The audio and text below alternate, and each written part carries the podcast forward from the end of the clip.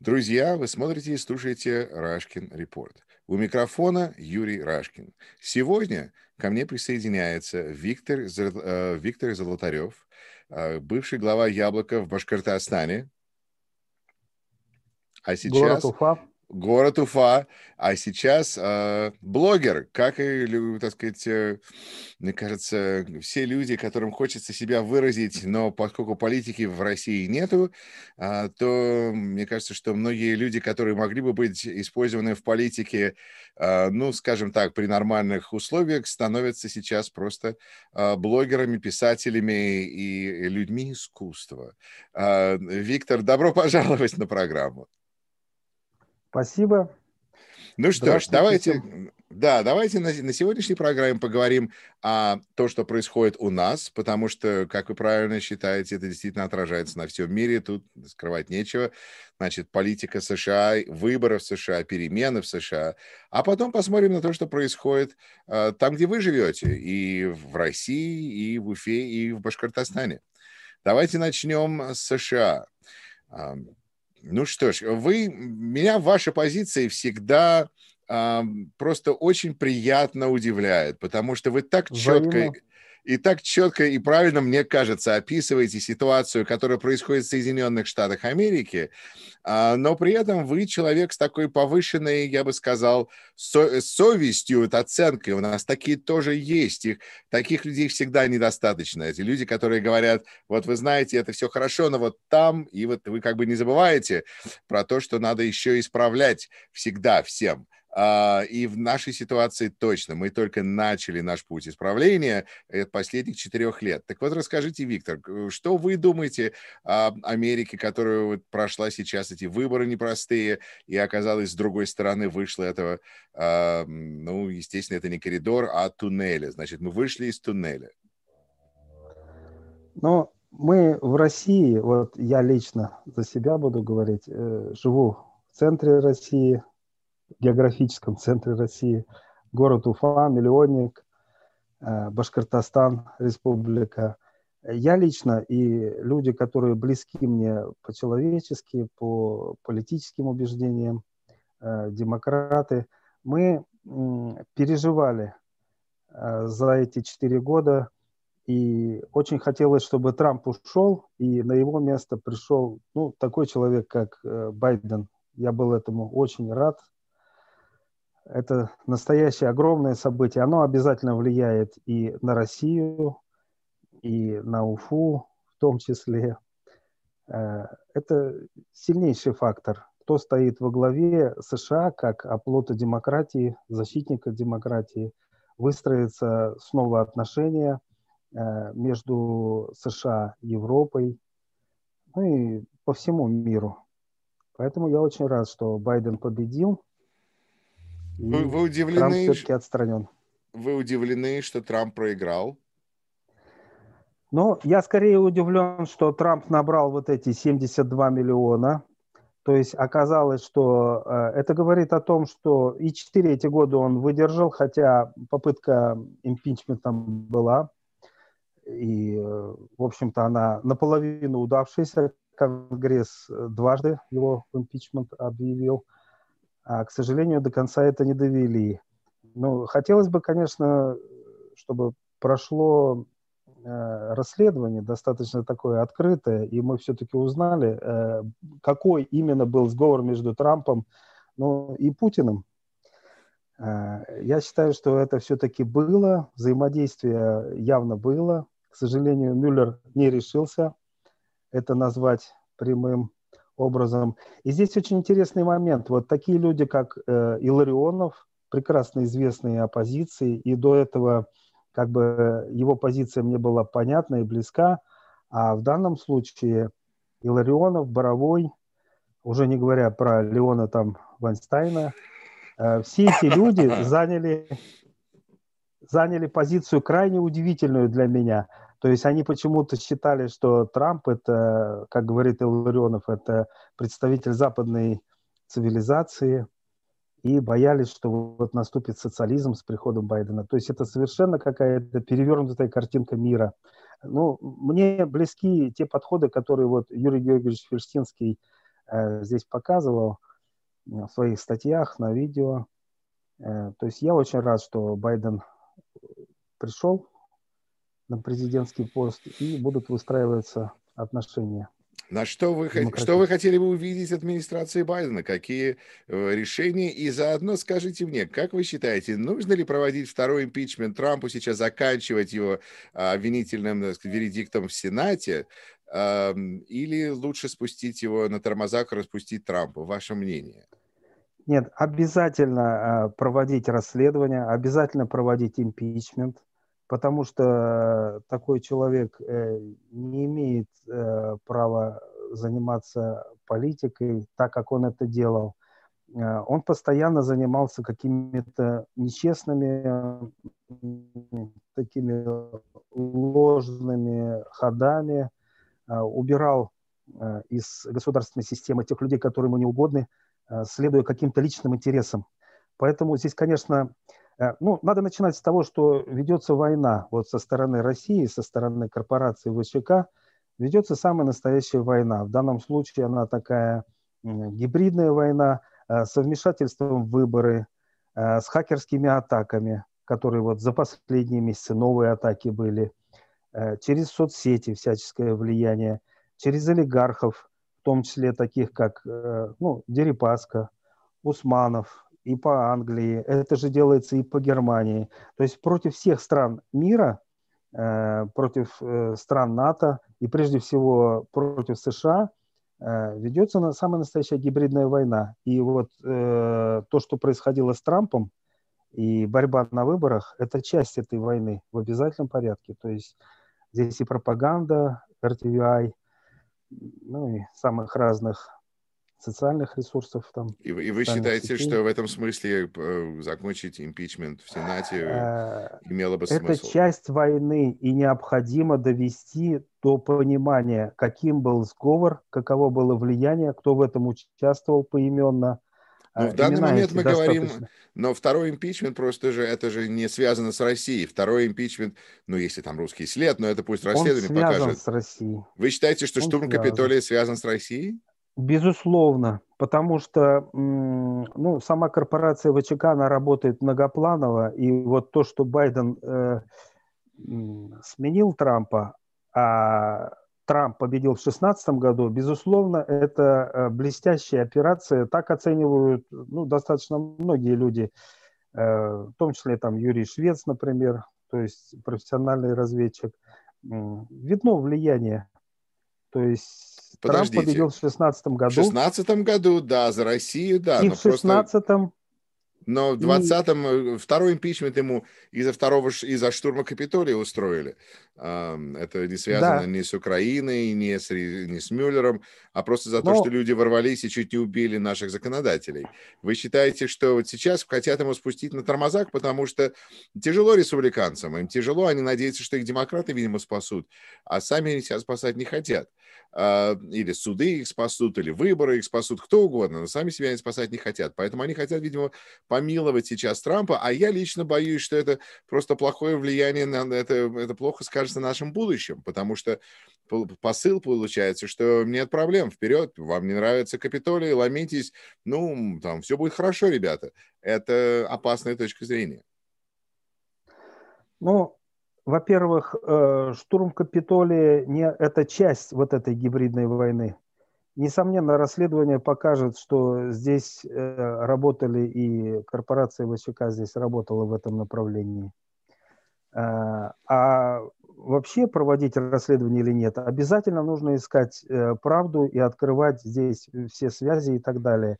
И именно через правду и, собственно говоря, выяснится вся эта роль и Америка, на мой взгляд, пройдя через эти испытания, станет сильнее, чище, лучше.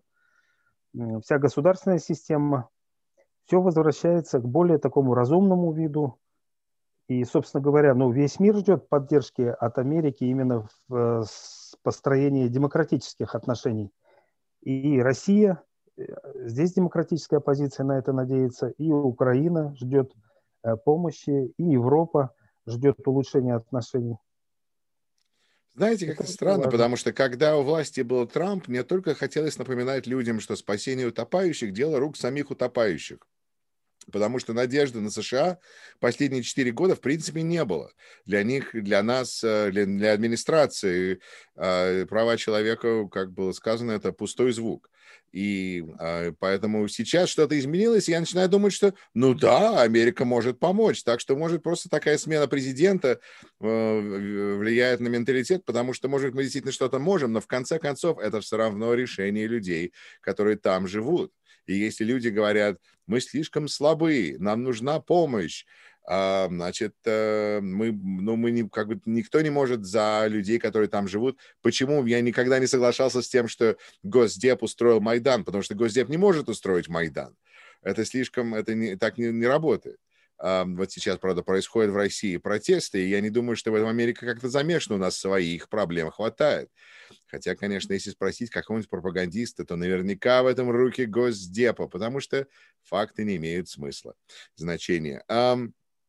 Виктор, последние, так сказать, ваши мысли еще раз по США перед тем, как мы перебросимся на Российскую Федерацию. Вы совершенно э, верно сказали, что спасение утопающих – это дело рук, прежде всего, самих утопающих. Конечно, изменить жизнь в России прежде всего должен заниматься российский народ. Э, изменить жизнь в Украине тоже должен заниматься украинский народ. Но позиция США, э, помощь США это важнейшая вещь. То же самое и по, скажем, Ближнему Востоку, по Сирии, по Израилю, по Европе. А, по тому, в какое положение попала Англия с Брекситом.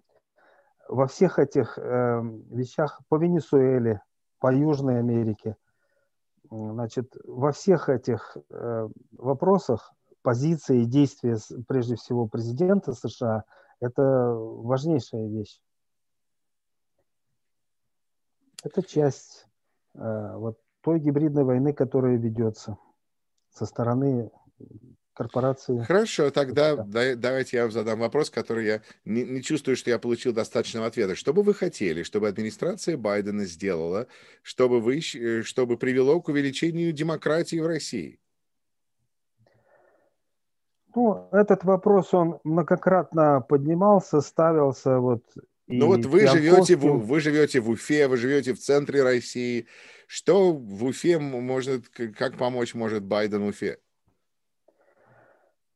Э, жизнь Уфы, она зависит от того, какие правила действуют в России.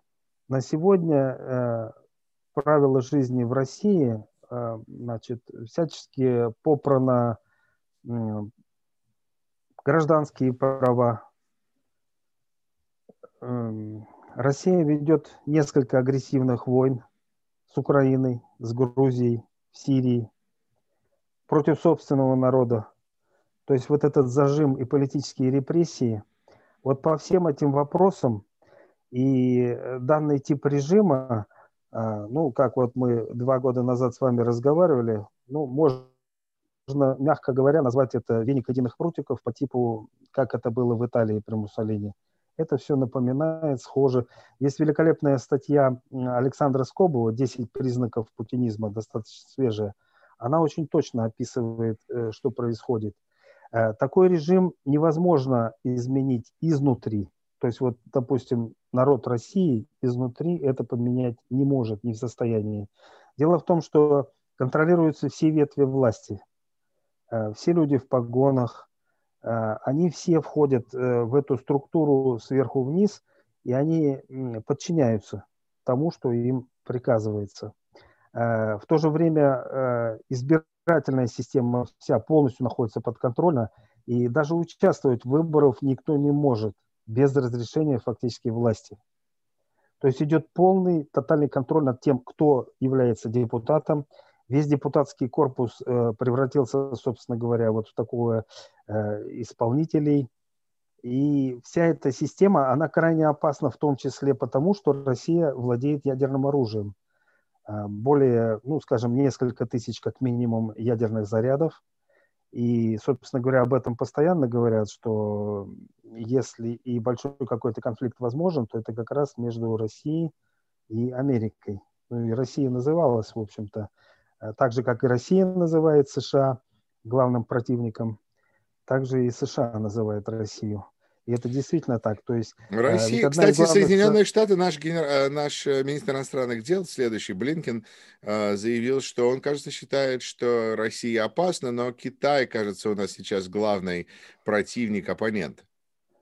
Ну, наверное, все-таки это не так. Э, Россия является более агрессивным. Во-первых, э, многое зависит ведь от Это личности. хорошо. Нет, мы главный враг. Ну, хорошо, хорошо, если вы хотите, пожалуйста. Э, многое зависит от личности человека, который стоит во главе государства. Касательно гражданина Владимира Владимировича, за 20 лет хорошо известно. Вот он в августе 99-го стал, проголосовала Госдума сделать его премьер-министром. И с этого момента через две недели стали взрываться дома в Москве, в Волгодонске. А через месяц началась война, фактически 26 сентября он начал войну против э, Ичкерии. Бомбежками э, по городам, которые не имеют ПВО. То есть это там фактически вот этот вопрос он часто поднимается, скажем, в Фейсбуке теми чеченцами, которые живут в Европе. Это важнейший вообще конфликт этот между Россией и Ичкерией. Он начиная прямо с 90-го года, с 91-го года, тем более с 94-го года, когда Ельцин решился в декабре ввести туда войска – Э, для России это важнейший вопрос, как раз отношение э, как бы к гражданским свободам, э, к независимости государств, к самоопределению, к уважению демократических и международных норм отношений. С этого момента, собственно говоря, Россия и как бы потеряла вектор демократического развития. Э, Виктор, как такие, нормы, как такие нормы можно внедрить? Это же так, это сотни лет пытались это сделать. Но э, хотелось бы вы говорите, каким образом, собственно говоря, США может на все это влиять, в том числе, скажем, на жизнь в Уфе. Э, дело в том, что США э, имеет все возможности, силовые возможности, авторитет политический, экономическую мощь Э, для того, чтобы требовать от России соблюдать вот эти международные нормы. То есть и по отношению к Украине, э, Грузии. Да, но я считаю, мы, возможно, вот не согласны, что на России э, Кремль работает в режиме, в общем-то, практически полной безнаказанности. И даже то, что вышел дворец Путина, и, и он на это заявляет, что а что, это не мой дворец, все, ну и все. А что можно еще сделать? Он что, на выборах проиграет? Нет. А поэтому почему, почему вы думаете, что Америка может теперь наказать Путина? Или Кремль, или... Но дело даже не в том, чтобы слово наказать, наверное, оно с одной стороны уместно, с другой стороны вся позиция США должна быть э, настолько жесткой и ясной, э, чтобы заставить э, государство, которое не выполняет международные нормы, начать их выполнять. И здесь, к сожалению, приходится сравнивать, ну, так же, как, допустим, если на улице задерживают бандита с оружием, э, то там только силовые методы возможны. Э, только тогда будет подчиняться этот человек, который готов с оружием убивать, применять оружие. Тут нужны жесткие методы. А просто так уговаривать, пытаться договориться, это ведется уже 20 лет и становится не лучше, а хуже. Потому что нарастает, собственно, гибридная война. Э, вот э, через подкуп политиков. Ну, Трамп это пример. Ведь это действительно, скорее всего, ну, на 99,9 это самая удачная спецоперация ВЧК за все 120 лет за сто лет. Да, единственным признаком лет, провала считается, когда засветились, и тут, видимо, достаточно засветились, агент такой оказался никудышный Там в смысле фактов... конспирации, но э, что есть, то есть. А, да, и главное, знаете, интересно, что с Трампом у него такая репутация в результате, что его как бы все как бы и так считают. А, что он работал либо под влиянием Путина, либо он был влюблен в Путина, либо он зависел от Путина. Не, так сказать, мотивацию можно обсуждать, но факт остается фактом, что он очень хорошо к Путину относился, необычайно хорошо, и наша внешняя политика и внутренняя отражала это э, аффект. А, так что пусть историки разбираются, когда мы, наконец, может, получим налоги Трампа, именно почему он а, так э, подобострастил перед Владимиром Путиным. Ну что ж, давайте тогда метнемся в Российскую Федерацию, посмотрим, что происходит. У вас э, такие впечатляющие протесты проходят сейчас по стране, прошли по стране говорят, сейчас еще будут. Что было в Уфе? Вы можете рассказать что-то об этом?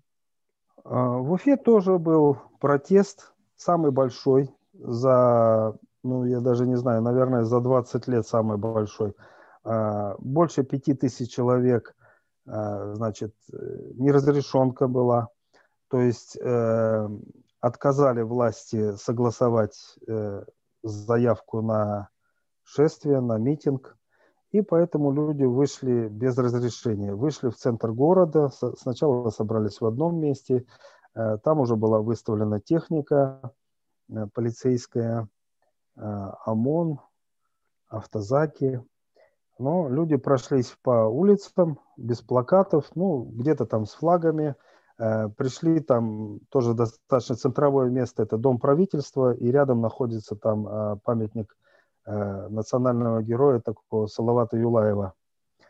Э, там э, собралось достаточно много народу и были очень жесткие лозунги.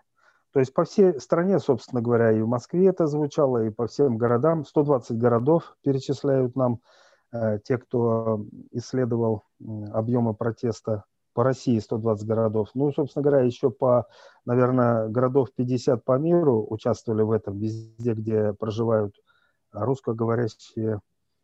А сколько, э, как вы считаете, сколько людей могло выйти, вышло в Уфе, и были задержания, не было задержаний, были какие-то столкновения? Ну, статистика есть она. То есть оценивают примерно 5 тысяч, возможно, это раза в полтора больше.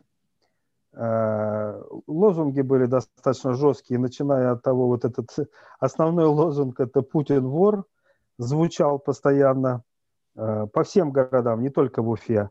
А затем, значит, были лозунги, что э, «Долой царя», то есть Путина называют царем. Это связано некоторым образом вот, ну, собственно говоря, с той полнотой власти, которую он получил вот с этим обнулением сроков, то есть 20 лет человек э, во власти, и по снесенной конституции, которая Вы является счит... вот это явление... Да. Вы считаете, важнейшим. что... Вернемся еще к Конституции. Но все-таки э, пока вы считаете, что 90 э, миллионов просмотров, или сколько там уже их было у фильма Навального, да, да. сыграли свою роль?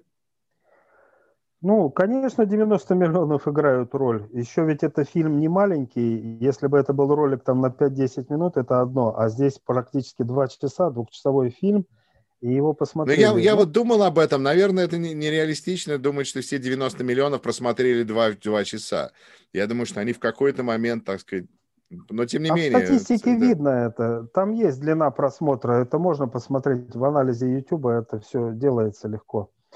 Но э, здесь важно, что э, людей, которые профессионально не занимаются или немного читают про политику, их задевает именно вот э, несправедливость, когда роскошь такая, э, безудержная роскошь, э, и одновременно, ведь порядка 50 миллионов в России проживают, ну, скажем, ниже уровня, э, за чертой бедности. И при этом вот э, такая роскошь позволяет себе человек, ну и по правам. Поэтому вот лозунг э, «Долой царя» он тоже везде звучал. А здесь по Уфе еще потом появился лозунг, что у нас э, губернатор Хабиров, и вот значит, возникло движение, которое осенью появилось, когда защищали гору. Здесь есть Шиханы у нас, то есть такие известняковые горы, древние достаточно. Ну, это остатки бывшего моря здесь, с дна моря вот накопились э, такие известняк. И разрабатывали гору э, производства сода. Одну гору они прикончили, и вот взялись за вторую. И вдруг появилось примерно 3, а может быть даже 5 тысяч э, людей достаточно молодых и готовых э, силой защитить эту гору. И пришли на эту гору и сумели ее отстоять силой. Туда пришлось приехать губернатору, уговаривать всех и развести, в общем-то, стороны от конфликта уйти. Хотя конфликты там были. И продолжают там задерживать всех, кто там активно участвовал по этой горе но отменили, наконец, э, законодательно разработку этой горы. А народ понял, что они могут объединиться и достаточно вот таким прямым силовым э, способом решать вопросы. Появилось у них объединение «Республика», они себя э, называют. И вот на этом митинге, вот 23 января, они, собственно говоря, взяли на себя тоже роль лидеров и пошли дальше к Дому правительства и требовали вот отставки Хабирова. Ну, естественно, просто требования, они, никто их э, выполнять не собирается. И более того, всех этих лидеров задержали, в том числе и руководителей штаба Навального. Ну, там у нас есть Лилия Чанышева, она получила пять суток ареста для начала. Э, хотя она пыталась э, оказаться как бы в стороне от, впрямую не призывала на вот этот митинг выйти. Но, тем не менее, наказали их всех. И, собственно говоря, вот это одно из э, главных последствий. Э, я-то вот размышляя над этим маршем, э, даже BBC его постоянно называет марш в защиту Навального именно. Хотя на самом-то деле нужно бы говорить о свободе для всех политзаключенных. На сегодня где-то порядка 350 человек признаны политзаключенными в России – то есть мы возвращаемся в какой-то мере э, к временам СССР. А на самом деле их примерно раза в три больше, потому что ну, я конкретно знаю людей, которые тоже сели и получили большие сроки. Вот э, Айрат Дельмухаметов осенью, это кандидат в президенты Башкортостана, он себя объявил. Э, он, скажем так, сын башкирского народа и называет себя радикальным националистом. Э, два года его судили, и в конце концов насчитали ему, просили 13 лет, э, дали 9 лет. Это при том, что он два раза уже отсидел по три года. Он публицист, пишет очень хорошо, ярко. Но мне лично он по политическим убеждениям не близок. Я демократ, а он вот, себя называет радикальный националист. Но, тем не менее, он очень популярен. Он э, официально себя заявил э, как кандидат в президенты, и после чего его очень быстро посадили. Ну и вот э, длилось следствие полтора года, получил 9 лет. Это очень э, жесткий приговор. И это считается, это считается политическим официально или нет? Он признан сразу был политическим, да, то есть Агора его признала, и международные правозащитники признали. Ну, там ему основная претензия, что он, собственно говоря, в Ютьюбе вел разговоры, когда стал кандидатом в президенты, то сам лично, значит, вел канал ютубовский и поднимал самые разные проблемы. И одно из первых обвинений для него – это то, что он обратился к форуму «Свободной России», Э, с вопросом, давайте, мол, обсудим вопросы федерации, то есть усовершенствования федерального договора. Но этого было достаточно как раз для того, чтобы... Ну, видимо, главное это, почему его посадили, это потому что он открыто хотел идти во власть. И это настоящий оппозиционер. То есть человек, который хочет быть э, значит, во власти и выдвигает политическую программу. И поэтому расправа была очень быстрой. Кстати, по отношению вот к Навальному, они очень... Я вот как раз думаю, можно перейти теперь к Навальному. Но давайте еще да. пару слов об эфе, о протесте. Эм, э, было какое-то сопротивление между, вы сказали, примерно, возможно, тысяч десять человек вышло, возможно, больше Нет, между ними? Э, или все было мирно, скорее... и их никого не разгоняли, или как это происходило? Скорее было официально тысяч пять примерно, а на самом деле больше. Ну, меньше 10 тысяч, наверное. Но для неразрешенного протеста это очень много. Потому что все-таки все, кто шли, они рисковали, не зная, чем это закончится. Конфликты там были, задержали порядка, ну, по-моему, порядка 40 человек задержали. Вот организаторы получили уже такие небольшие сроки. Но это только начало потому что там вполне возможно, точно так же, как я считаю, и по Москве, и везде уголовные дела будут возбуждаться против активистов, лидеров, кто призывал. Ну и это и конца еще пока не видно, потому что на субботу-воскресенье снова, собственно говоря, назначен следующий э, выход. И он снова будет, видимо, скорее всего, неразрешенным. Э, то есть события как бы нарастают. Почему вы считаете, люди продолжают выходить, несмотря на то, что это связано с серьезными последствиями? Может быть. Ну, во-первых, э, за эти годы накопилось очень много всего э, проблем самых разных. И вот, скажем, за декабрь-ноябрь э, люди в Уфе получили платежки за тепло, которые превышают обычные платежки раза в два. Для нас это очень много. То есть и а всех пенсионеров и э, людей, ну, скажем, бедных, э, их заделает очень крепко. И таких вот проблем их очень много. И плюс весь этот год мы живем с коронавирусом, то есть какие-то остановились бизнесы, упали зарплаты, доходы. Поэтому, конечно, недовольство. Ну и, собственно говоря, люди тоже в напряжении, поскольку изоляция требуется, самоизоляция. Хорошо, тогда я думаю, что это, это хороший повод тогда перевести разговор к Навальному и насколько эти протесты связаны с Навальным и насколько они связаны с, вот, со, со всей ситуацией, которую вы описываете. Да, возможно, для СМИ важно сказать, что э, это в поддержку Навального и показать фотографию Навального, потому что вот есть человек, как можно персонализировать все это движение – но мне, я не слышу, чтобы люди выходили именно за Навального в Уфе в таких количествах. А Путин вор, и так и повышение оплаты за, за тепло и так далее. Но, но где Навальный? Нет, э, плакаты были тоже «Свободу Навальному».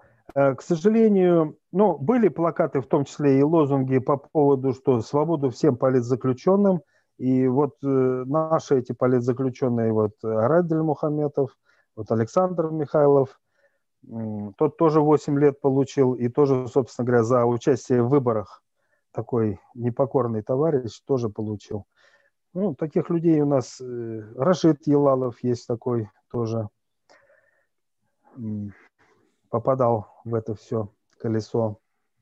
Роберт Загреев тоже дважды попадал в это колесо.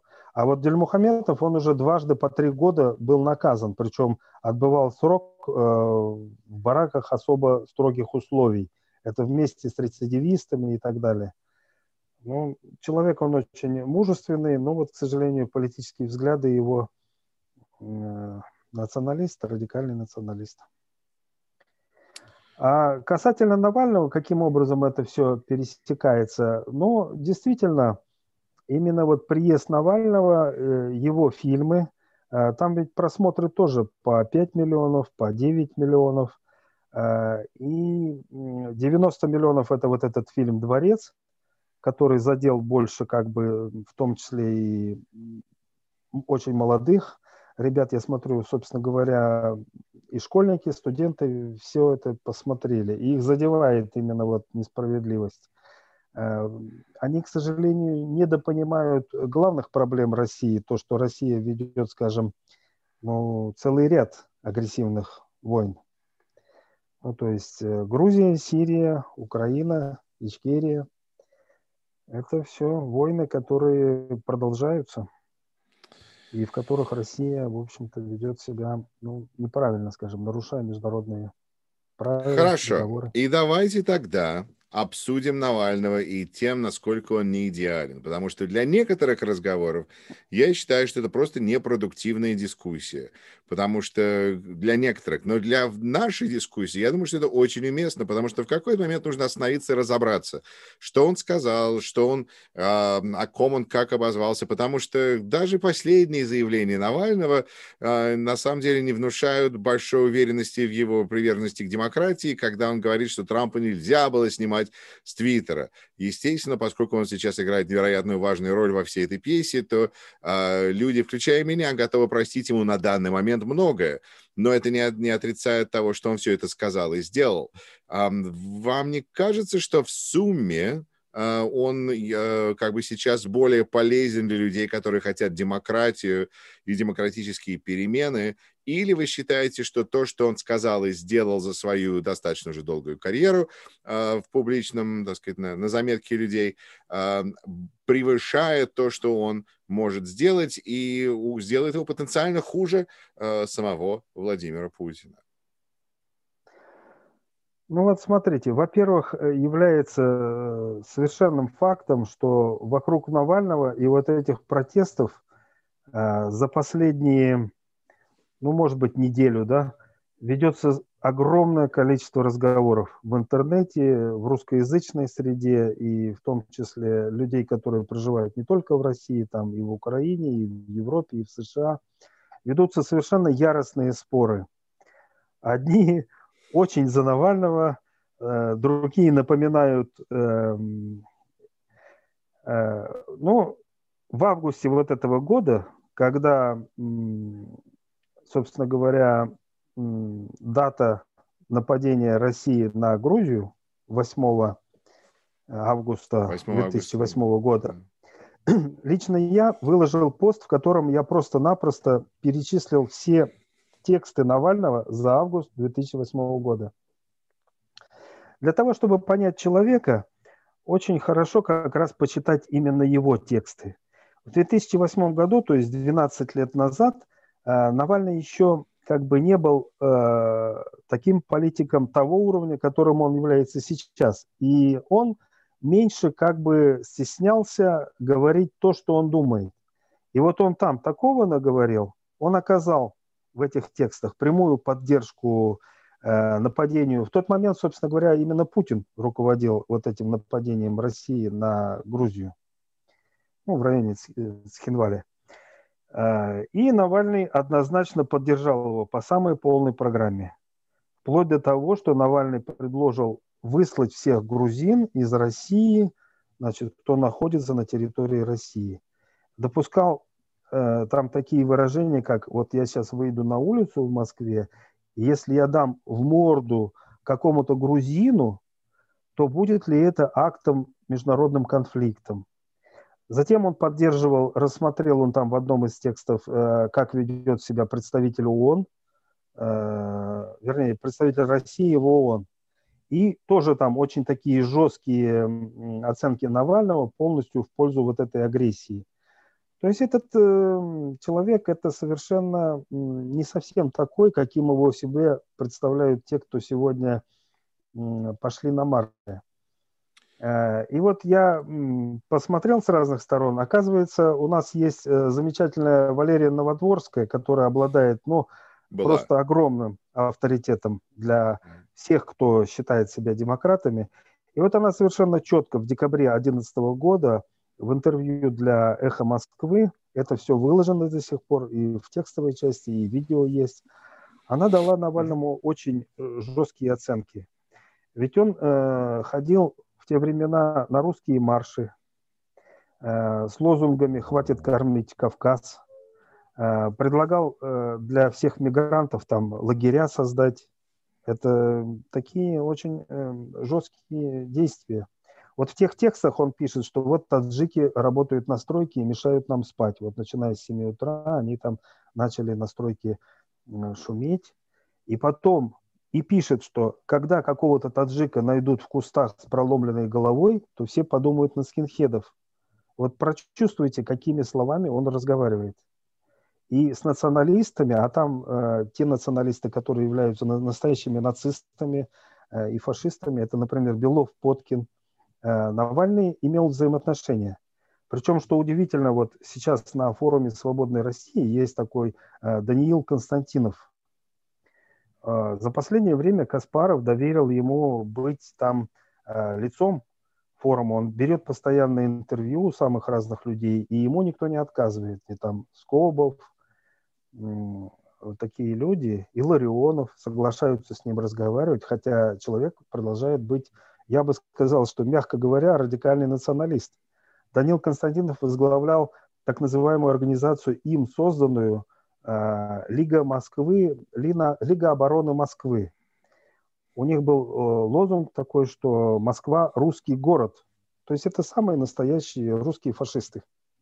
И тем не менее, вот э, Каспаров, Тютрин допустили этого человека туда, и он постоянно ведет... Почему? Если мы сделаем, так сказать, можем сделать такую ассумпцию, вывод, я не знаю, базовый вывод, что Гарри Кимович Каспаров очень умный человек, то почему он дал такому человеку такую площадку? А дело в том, что Каспаров когда-то общался точно так же очень близко с Эдуардом Лимоновым, который тоже вот такие профашистские э, занимал позиции. А, очевидно, что для Каспарова это считается допустимым. А, вот это очень странно совершенно. Хорошо. Как вы думаете о такой точке зрения, что враг моего врага – мой друг? Ну, вот я чуть-чуть еще три слова скажу, почему это. Потому что национализм – это такая популистская идея, которая имеет достаточно много всегда, привлекает людей. И то есть, заигрывая с националистами, они получают сразу достаточно большое количество сторонников, скажем так. Видимо, вот в этом причина. Хорошо, значит, националисты – это одна из групп, которые недовольны существующим строем в России, и поэтому ну, а, оппозиционный лидер Но они может... хотели бы построить еще более жесткий строй. И еще более, вот это как раз э, в том числе это относится и к Навальному. Но это, это говорит о том, что вы сказали ранее в нашем разговоре, что система а, контролирует все ветви власти. Поэтому единственный, кто в такой ситуации как-то выживают, это чуть ли не партизаны. Поэтому это, это, это какая-то небольшая сила. Но тем не менее, Навальный... Это большая сила. Видимо, да. А,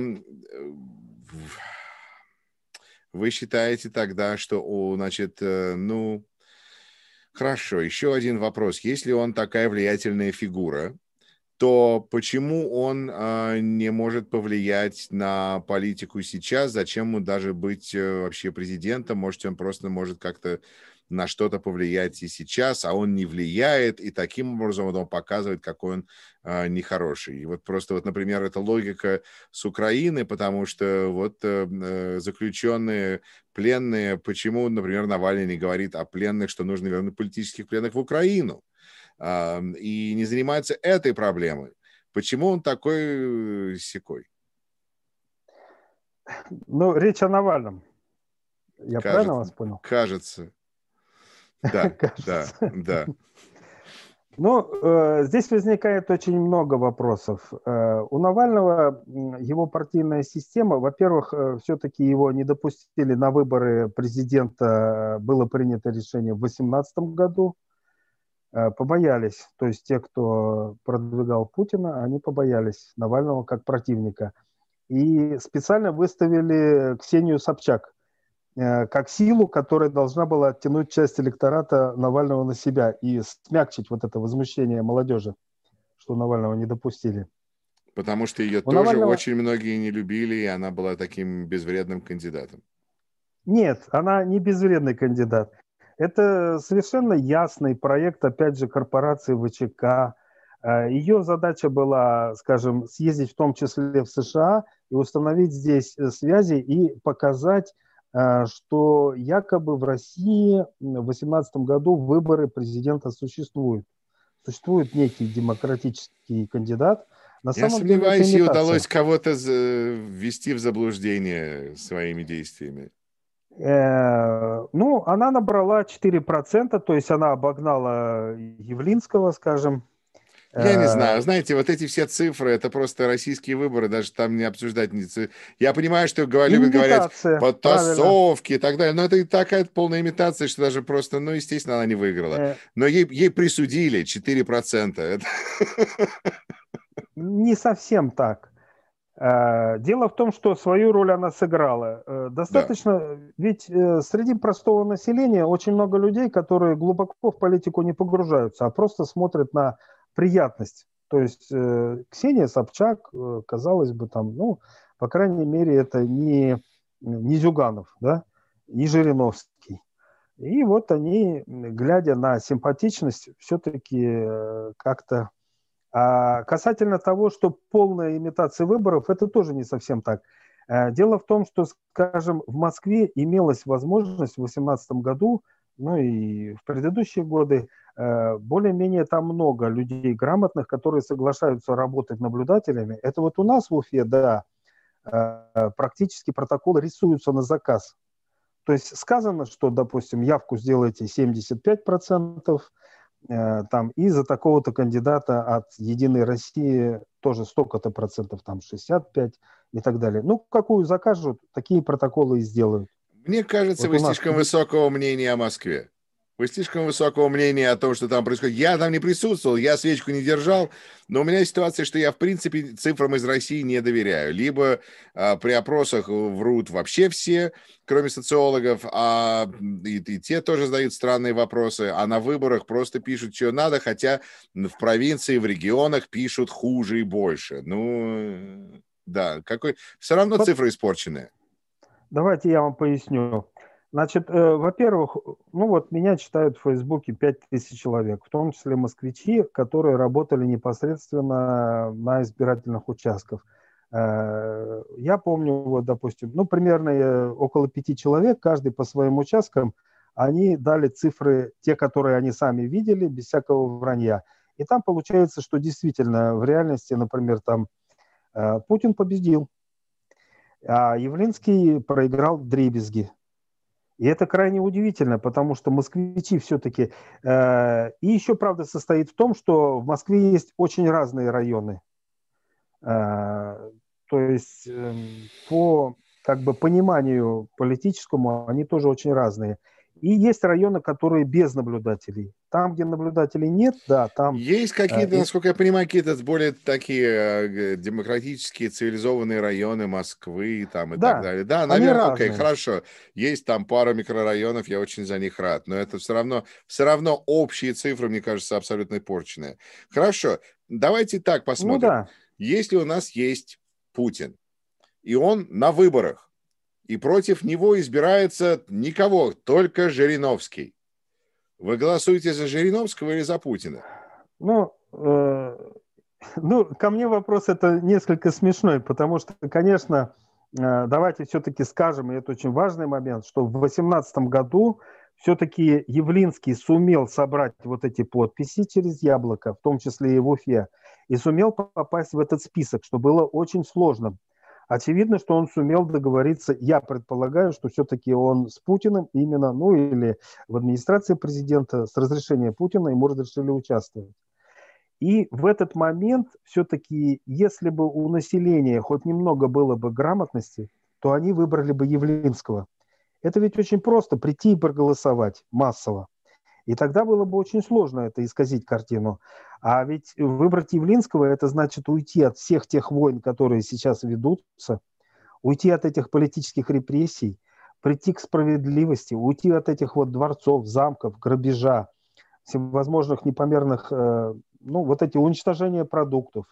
Оно ведется, ну, э, вслед за санкциями, вы знаете, да, что бульдозерами эти картинки часто показываются, что там сотни Я абсолютно с вами не спорю. Я думаю, что Явлинский был бы замечательным президентом для России. Но вот представим себе, что у вас только Путин и Жириновский, и вы так... И, и, и что? В этой ситуации Путин лучше, чем Жириновский, или Жириновский все-таки лучше? Нет. Э, дело в том, что давайте скажем про Жириновского внятно и понятно, э, что было уже тысячу раз сказано. Жириновский – это полковник КГБ который это спецпроект, вся его партия спецпроект. Конечно, КГБ, который... конечно. Но, Но тем не менее, между вот это два кандидата, за кого голосовать? Вы все Но ну, знаете про пол... Жириновского, вы все знаете про Путина. За кого вы Но... Ну, отдаете свой голос? Ну, э, вы как бы демонстрируете своим вопросом, что, собственно говоря, выборов нет.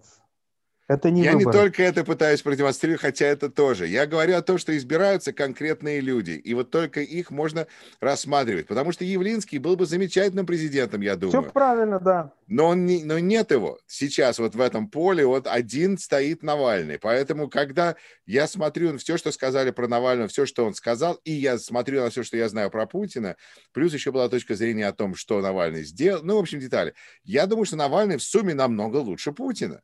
Возможно, но в принципе я за а. сменяемость власти, поэтому тут просто надо выбирать между тем, что есть, а не тем, что хотелось бы иметь.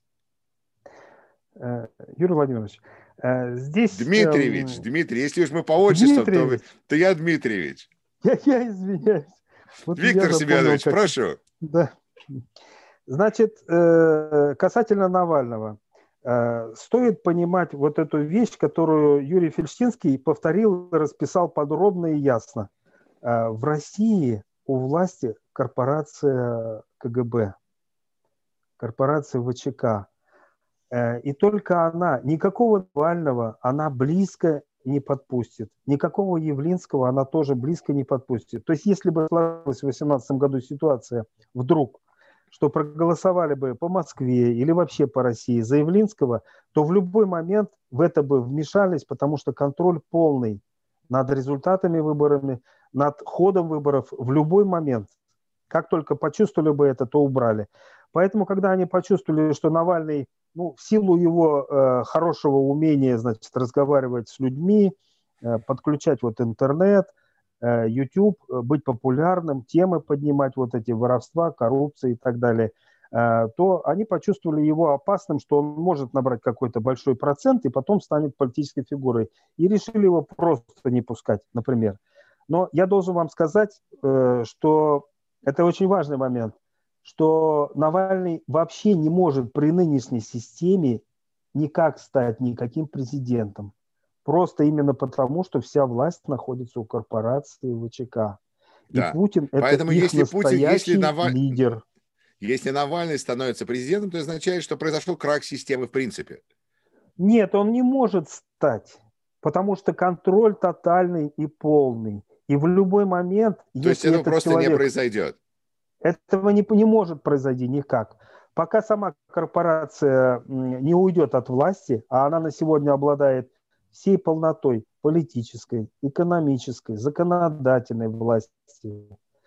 Весь депутатский корпус ими процежен, отобран. То есть это такой, как бы мы смотрим, на, мы, мы смотрим на зону, на концентрационный это, лагерь, на что угодно. И у нас есть, подождите, единых прутиков. И у нас есть один заключенный, который говорит, я хотел бы избираться, быть главой этого концентрационного лагеря.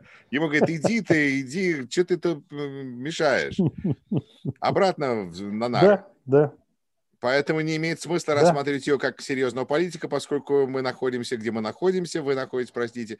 И, соответственно, нет. можно просто смотреть на то, какой он не идеальный человек, потому что вообще в этом нет никакого смысла и так. И даже в этом нет смысла. Нет, нет. Э, здесь вы допускаете серьезную ошибку. Э, дело в том, что э, вот у меня часто пишут, что Навальный не политик. Это неправда. Навальный является политиком. Определение политики у нас политика – это человек, который хочет получить власть, имеет какую-то политическую программу и делает реальные совершенно действия для того, чтобы получить эту власть. Но это, это просто разница Навальный. между такой людоедской а... кухней и французской кухней. Оба шефы, дело... но тогда... Это... Хорошо, он политик. Окей, он политик. Нет, дело Российский в том... политик. Э, дело в том, что э, значит, вся структура, ведь там имеются, скажем, десятки э, влиятельных генералов, которые тоже хотели бы власти. И вот, допустим, именно они могут использовать Навального как ну, символ, знамя и поставить его, допустим, если ситуация каким-то образом сложится, э, что вдруг Владимир Владимирович э, решит, допустим, уехать на какой-то причине, ну, или заболеет, или еще что-то случится, э, и вдруг не станет Путина, то тогда найдется группа генералов, которые вполне могут доверить Навальному, так сказать, побыть. Ну, кроме него там еще будет два десятка желающих таких. Но в любом случае вся система на сегодня такова, что как бы следующий лидер, он будет еще более жестким и жестоким, чем на сегодня национальный лидер Владимир Владимирович. К сожалению, вот она, э, система имеет в этом состоянии, она как бы вектор, вектор развития имеет, да, вот она в эту плохую сторону, в сторону отрицательного отбора направлена. Э, то есть э, такие люди, как Сечин, Бортников. Там, Хорошо, Патрушев. тогда забудем про Жириновского и Путина. Представим, что у нас есть выбор между э, сыном Патрушева и Навальным. Нет такого выбора, э, Юрий Владимирович, Юрий Дмитриевич, я извиняюсь. Э, такого выбора нет. Э, к сожалению, значит, ну, стоит понимать, что это организация Не на выборах, серьезная. не на выборах, простите, я имею в виду в, в бунте, а в протесте, про, не, не про выборы. Если вы думаете, Тоже кого нет. поддерживать? Я вам поясню. Вот смотрите, казалось бы, когда мы смотрим видео, картинки по Москве протеста, да, их показывали очень много в разных местах там, да, но оценки показывают, что это, допустим, всего лишь 40 тысяч человек. Э, для Москвы это мизерное количество людей. И э, вот я был в Москве в течение последнего месяца, так уж получилось 20 дней по личным обстоятельствам, помогал там, сестра тяжело болела. И смотрел на москвичей, что они разговаривают, что они думают. В простом смысле, в российском смысле. Они не нуждаются, у них э, море денег, море работы, море всего. То есть они не пойдут на какой-то там киевский Майдан, а без этого никакие значит, изменения невозможны. И вообще эта система она как бы не подлежит вот такому изменению. Пока силы близко для этого нет, абсолютно нет.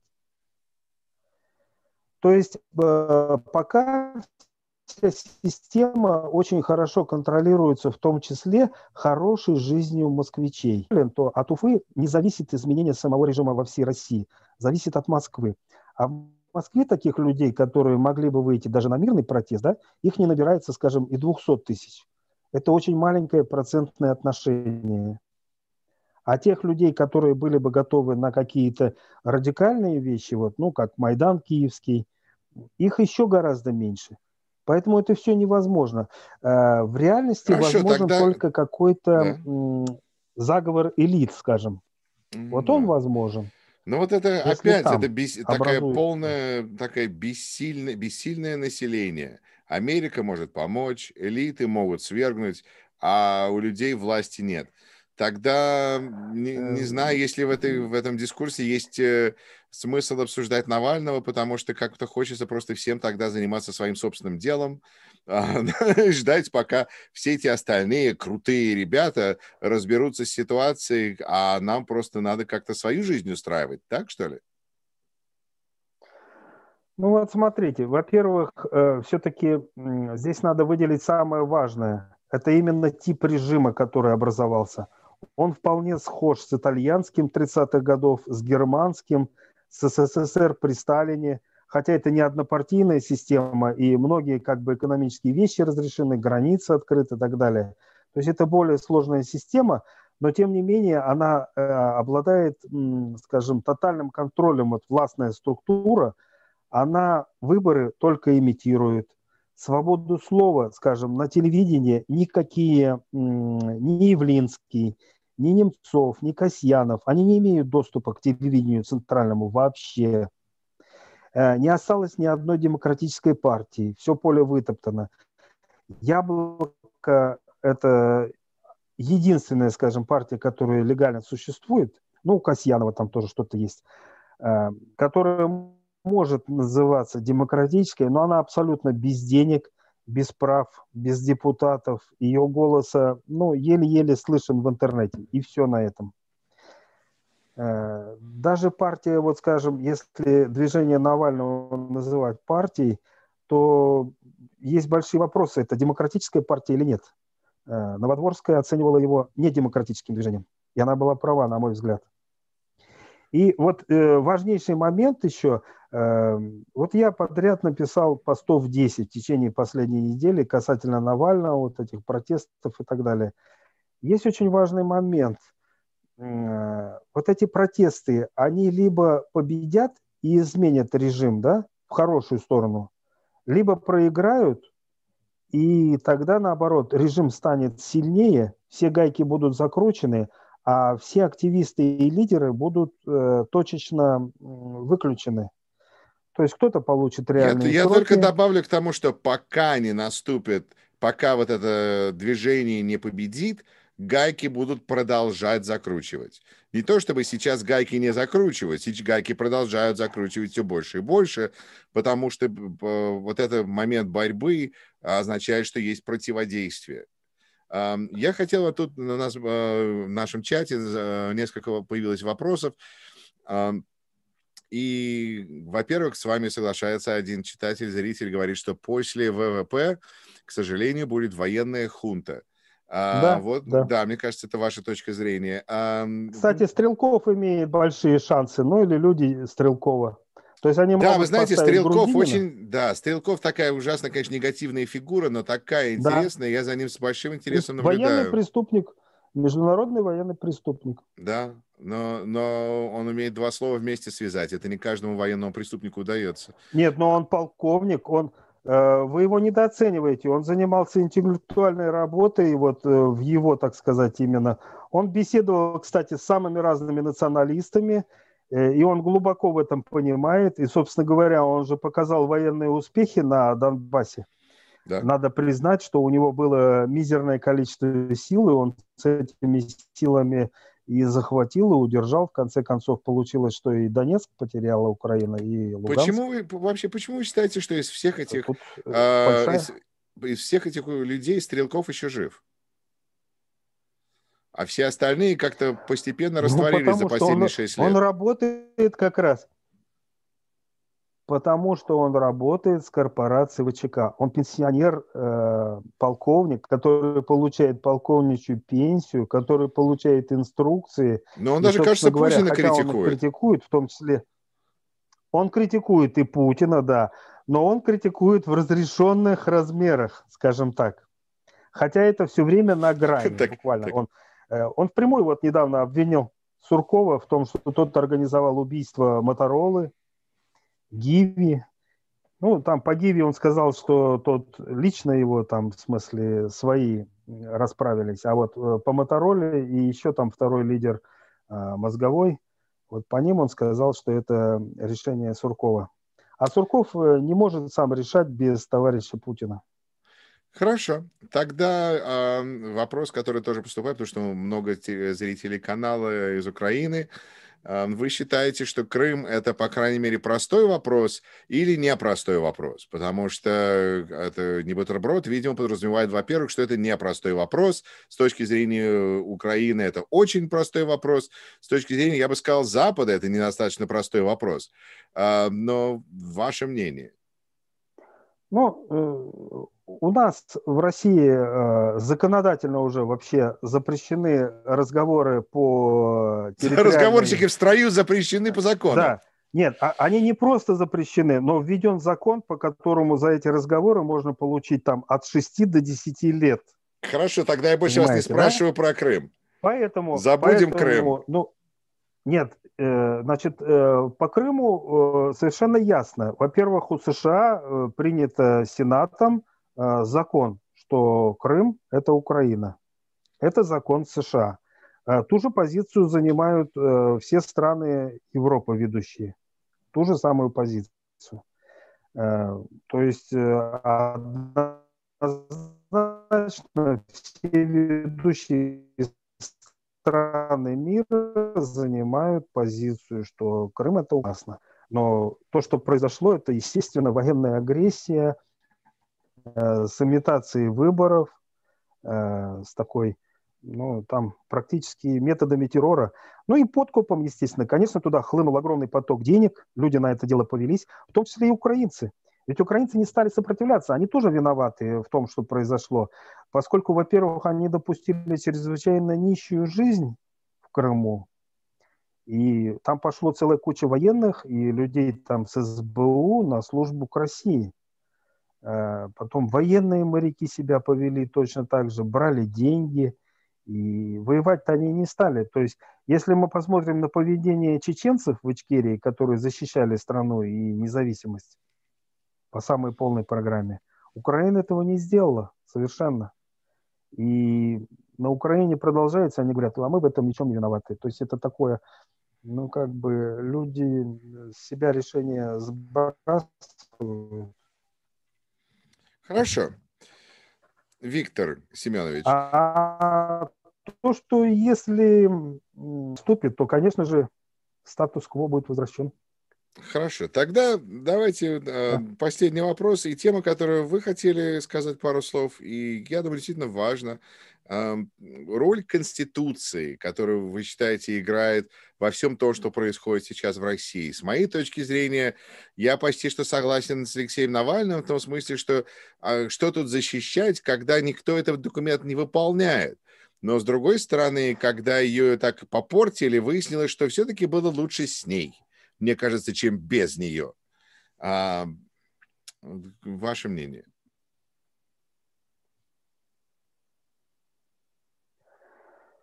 Ну вот э, снос Конституции, а именно это снос Конституции, уничтожение той Конституции, которая была Конституцией 93 -го года, это важнейшее событие, вообще намного более важное, чем все эти события вокруг Навального. Э, это сделала систему намного более такой нехорошей, репрессивной, недемократической. Эм, ровно год назад, в январе, впервые этот вопрос поднялся, когда в Госдуме, то Навальный умудрился написать, для меня это удивительно, легкомысленное такое, что эта конституция нам ничего не дала, и поэтому мы ее защищать не будем. Но демократический лидер ничего подобного говорить не должен. И он, собственно говоря, не свои штабы, вот сейчас он призвал штабы выходить, скажем, неделю назад, да, а за Конституцию не призвал, хотя Конституция – это важнейшая вещь. И все время, когда в Конституции четко было прописано, что вся власть принадлежит народу, что только на выборах э, депутаты избираются, делегируется им власть, запрещена цензура, это все было прописано. Приоритет международных законов был прописан. И теперь ввели 250 законов новых всяких поправок, которые все это размазали и э, изничтожили, собственно говоря. То есть, если когда-то Россия вернется к демократическому пути развития, это будет обязательно связано в том числе и э, единоразово будет вот конституция, которую они приняли в июле, она будет, естественно, отменена разом. И будет введена, ну, я не знаю, временно, допустим, та конституция, которая была, и проработана новая конституция. При всех ее недостатках она нас очень сильно, э, людей, вот, э, демократов, защищала, позволяла, там свобода митингов, свобода собраний прописана, э, свобода средств массовой информации, э, защита прав гражданских. Все это было прописано. Недостатки там были, да, вот с этими двумя сроками, там, не одновременно, неоднократно, и так далее, с пропусками, чем Путин воспользовался. Но Конституция по тем правилам, которые жил СССР, эта Конституция, это был огромный шаг к демократии. Если так что, знаете, я как-то в этом слышу слегка другое, что даже не, не смысл функционирующей Конституции в том, что она функционирует или нет и так далее. Потому что была Конституция, нет Конституции, людей все равно заметали и вешали неправильные, так сказать, наказания и так далее. Все это было и есть, и будет. Но э, для России стать э, законопослушным государством нужна конституция, которая, э, так сказать, человеческая, которая резонная, которая имеет смысл, а, они просто там прописывают какие-то странные идеологические параметры. А, поэтому для будущего России, наверное, иметь Конституцию даже еще важнее, чем для настоящего. Не ну, знаю. Конституция и население э, это две таких вещи, которые должны друг друга защищать. То есть народ должен защищать Конституцию, и тогда Конституция будет защищать права народа. Мне это, нравится, как бы, э, да, это правильно, целое. да. Да, Два хорошо. крыла одной птицы, скажем так. Красиво сказано. Вместо прутиков у нас два крыла. Так даже лучше. Виктор Семенович, э, как бы суммаризируя э, господина Навального, просто потому что вот сейчас такая тема возникла, и мне кажется, она достаточно интересная. А, присудить Алексею Навальному Нобелевскую премию мира. Да, нет, опять это не выборы, опять от нас с вами это не зависит, решает э, кто-то другой. Но вы бы поддержали идею дать ему, если бы его наградили, вы бы поддержали или сказали, он ввиду того, что всего перечислили, не заслуживает? Нет, я бы, конечно, поддержал. Это замечательная поддержка, потому что расправиться с человеком, который только что получил премию мира, гораздо сложнее. Но э, здесь, опять же, попробуем выделить э, главное. Да? Э, режим в России на сегодня таков, и товарищ Путин – это такая личность, э, которая спокойно послала стратегические бомбардировщики э, Ту-22А э, бомбить в Сирию. То есть они взлетели в Саратове, да, долетели и на высоте это 10 километров, неприцельно ФАП-500, это 500-килограммовые бомбы, э, сбрасывали по городам. Поэтому для товарища Путина значит, решить вопрос по Навальному, а именно он принимал решение по вот этой отравлению этой группой киллеров, Э, офицеры, причем Вы не считаете, да? что это там какие-то другие бульдоги под ковром, которые хотели Путину насолить или там решить нет, свои проблемы? Нет, это, нет, это совершенно однозначно, что такое решение принимал только именно Путин, и выполняли его вот эти офицеры. Э, то есть э, нам же сейчас уже говорят, что их там не 8 фамилий открылось уже, а там порядка 30, и что это не единственная бригада, а уже со многими, в общем-то, оппозиционерами в России за вот последние 20 лет э, вот эти вещи происходят. Собственно говоря, Литвиненко об этом тоже рассказывал. Из них же тоже хотели сделать э, бригаду киллеров. Есть же видео, где он об этом рассказывает. Они же с этого конфликта начался, что им поручили, что давайте вы будете заниматься как раз убирать тех, кого мы вам скажем. А они отказались. Вот тогда и пошел конфликт Литвиненко. За что его посадили? Это старая история, которая длится прямо с того момента, когда Путин, собственно говоря, стал руководителем вот этой корпорации. То есть еще за два года до 99 -го года. И, собственно говоря, когда он стал руководителем корпорации, через два месяца погибла Старовойтова, которая много знала по Петербургу, чем занимался Путин. Хорошо, ну что ж, в таком, знаете, мне нравится, мне кажется, что это такой хороший компромисс, когда э, мы, по крайней мере, можем согласиться по поводу Алексея Навального, что если ему присудят премию мира, это было бы хорошо.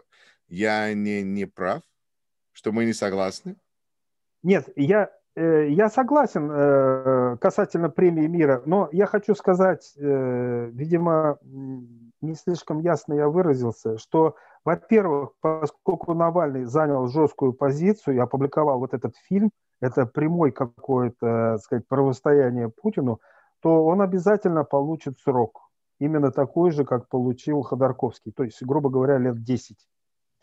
Вот. Сначала может получить меньше за что-то, что сейчас есть, потом откроют еще дела, и он получит свои 10 лет. Это как минимум. Причем, если будет решено, что с ним нужно поступить, как с Сергеем Магнитским поступили, то это тоже будет сделано.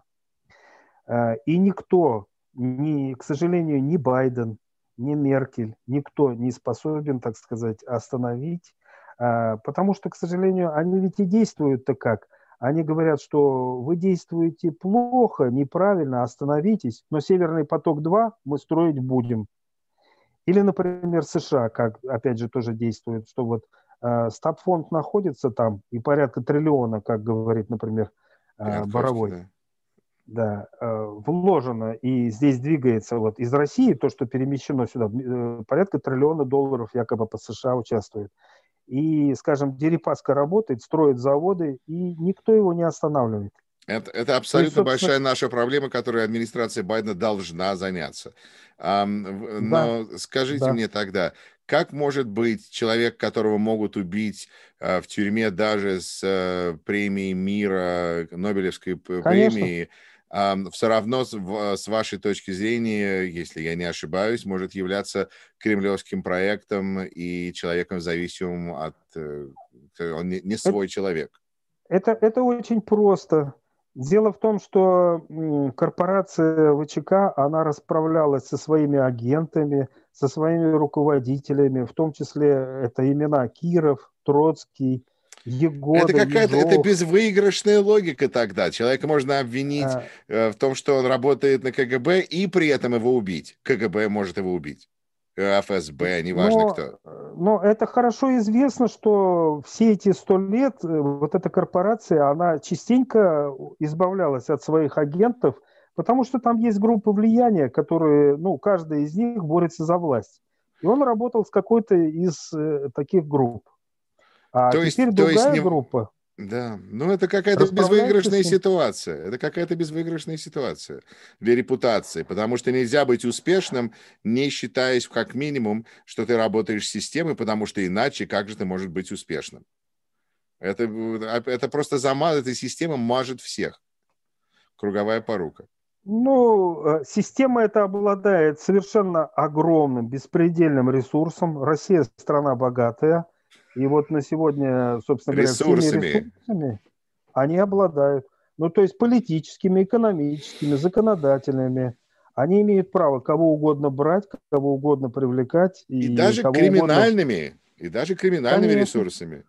Но Литвиненко прекрасно описал этот момент, и он говорил, что по каждому из этих направлений э, управляет как раз вот эти люди, используя, скажем, откровенный криминал, они их э, направляют на решение тех вопросов, которые им нужны. То есть, допустим, э, с тем же Навальным могли расправиться, ну, заказать их бандитам через третьи руки, вот и все. И никаких бы концов вообще не было. Что и происходит э, частенько. Они Хорошо. работают вместе, зарабатывают большие деньги. Виктор Семенович, большое вам спасибо за ваше время и разговор. Я понимаю, что э, вы, не, как сказать, для гостей, которые думают, как этот человек оказался на таком замечательном канале. На таком замечательном канале оказывается масса замечательных людей. И, Виктор Семенович, я просто очень рад, что вы смогли ко мне сегодня, к нам сегодня присоединиться, потому что э, у вас э, четко изложенный взгляд, э, информированный взгляд. С вами, честно говоря, мне просто приятно пообщаться. Поэтому спасибо. большое вам, да, спасибо за участие, здоровья вам и вашей семье, э, всего вам самого спасибо. лучшего и э, до новых встреч. Спасибо, Юрий Дмитриевич, спасибо.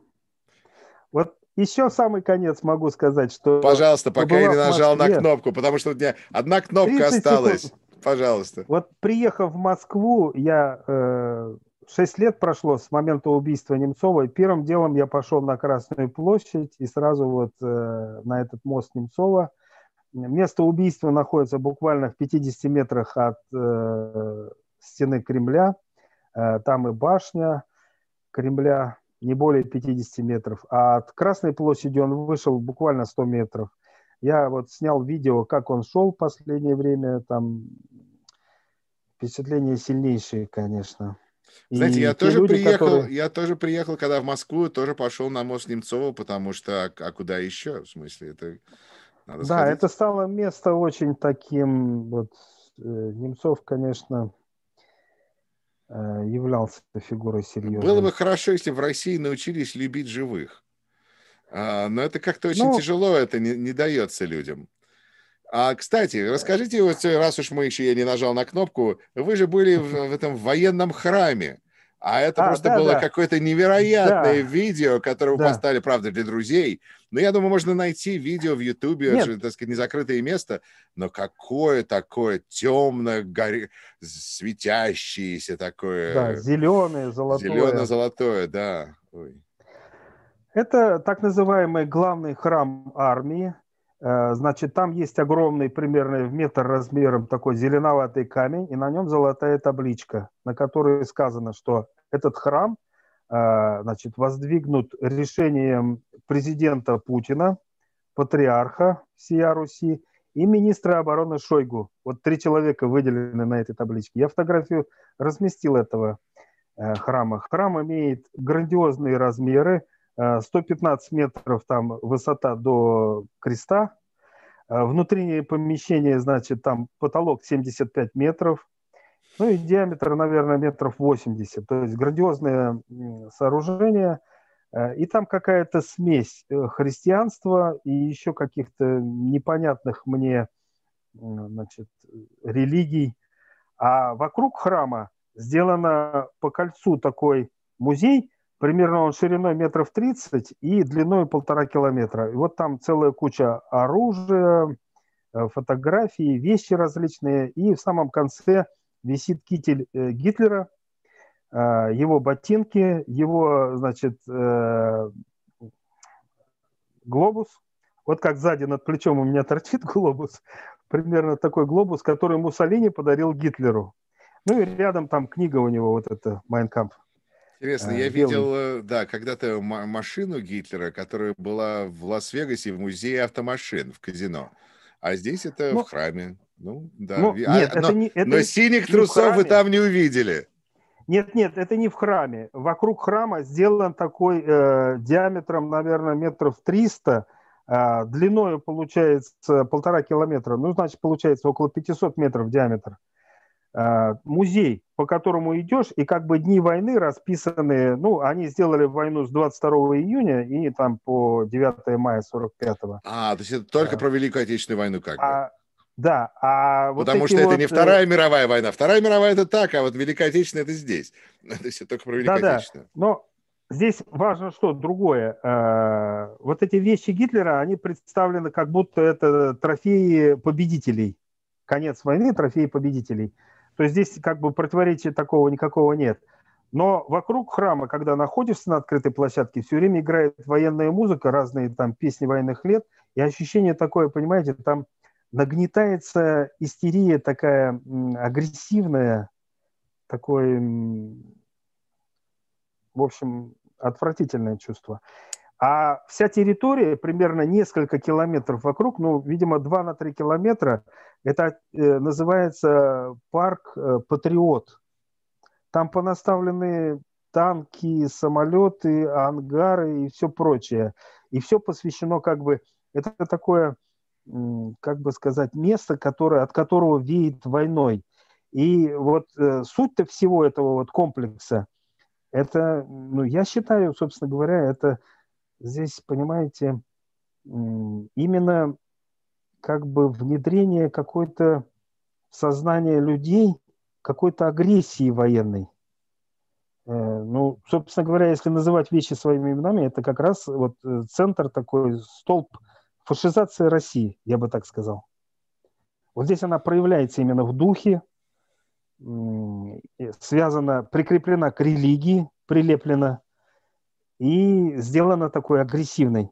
И задача вот этого всего комплекса, как бы они и назвали это патриот, именно людей подзаводить как бы на какую-то вот такую агрессию.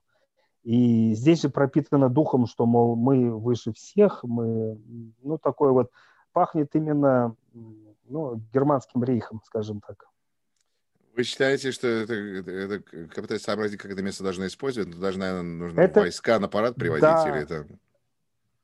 Ну, там сделано все это, и называется это главный храм армии. Э, сделана внизу э, такая ванна, через которую можно целый поток солдат пропускать. Это крещение вот э, большого Вау. количества людей, как бы. При этом ведь в армии России есть и мусульмане, и, сказать, никто, ну, атеисты, скажем. А здесь именно дух вот такой вот, нехороший дух. Да, а если солдат не христианин, то, то что, через эту ванну не проходить, или теперь вы уже один из нас, или что-то такое? И вообще, да, интересно, интересно. Милитари... Милитаризмом а пахнет. Очень страшно. Да, да, да. Это, это именно это духовный такой вот э, стержень агрессивности. Это очень нехорошая вещь, это очень важная вещь.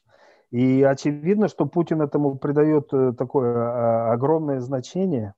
Вот он Путин именно такой, и поэтому с ним пытаться вот играть в эти вещи, что договариваться в какие-то, он и хитрый, и умный, и нацелен вот на такие вещи. Что ж, Виктор да. Семенович,